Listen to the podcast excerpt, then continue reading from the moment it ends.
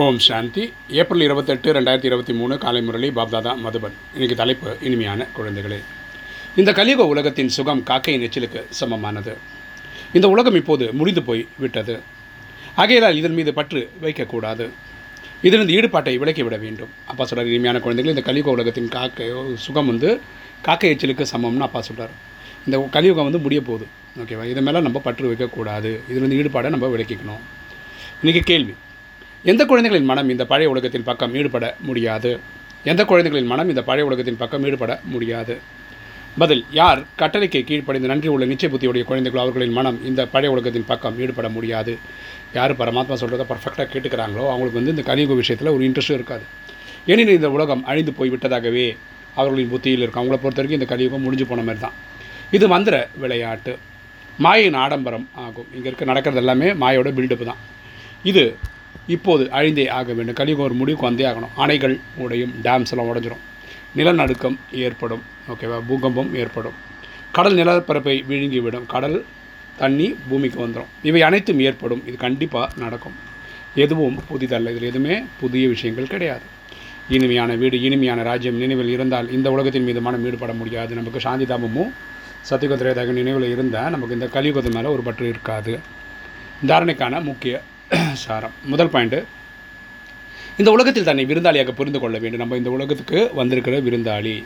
சரீரம் எடுத்து நடிக்கிறதுக்காக வந்திருக்கோம் ஆத்மாபிமானி ஆகி பழைய உலகம் மற்றும் பழைய தேகத்திலிருந்து விடுபட்டு இருக்க வேண்டும். நம்ம ஆத்மாபிமானி ஆகணும். நம்ம இந்த பழைய உலகத்திலிருந்து விடுபட்டு இருக்கணும். ரெண்டு யோகத்தின் மூலம் ஆத்மா மற்றும் சரீரம் என்ற பாத்திரத்தை தூய்மையாக்க வேண்டும். யோகத்தின் மூலமாக நம்ம என்ன பண்ணோம் ஆத்மா மற்றும் சரீரத்தையும் தூய்மையாக்கணும்.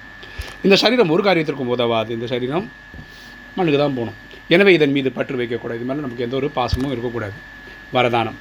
அமைதியின் அவதாரமாகி உலகின் அமைதியின் கிரணங்களை பரப்பக்கூடிய தே அமைதி தேவதை ஆகுக. அமைதியின் அவதாரமாகி உலகின் அமைதியின் கிரணங்களை பரப்பக்கூடிய அமைதி தேவதை ஆகுக. விளக்கம் பார்க்கலாம். எவ்வாறு சிறிய மின்மினி பூச்சி தூரத்திலேயே தனது ஒளியை அனுபவம் செய்விக்கிறதோ அவர் அமைதியின் அனுபவம் இந்த விசேஷ ஆத்மாக்களின் மூலம் கிடைத்துக் கொண்டிருக்கிறது என்று உலகத்தினர் உலக ஆத்மாக்கள் அல்லது சம்பந்தம் தொடர்பில் வரக்கூடிய ஆத்மாக்கள் உணர வேண்டும். மின்மினி பூச்சி வந்து அது உடம்புலேருந்து ஒரு லைட்டு இது பண்ணும். இப்போ தூரத்துலேருந்தே அந்த மின்மினி பூச்சி வருதுன்னு அந்த லைட்டை வச்சு நம்ம புரிஞ்சுக்கலாம்.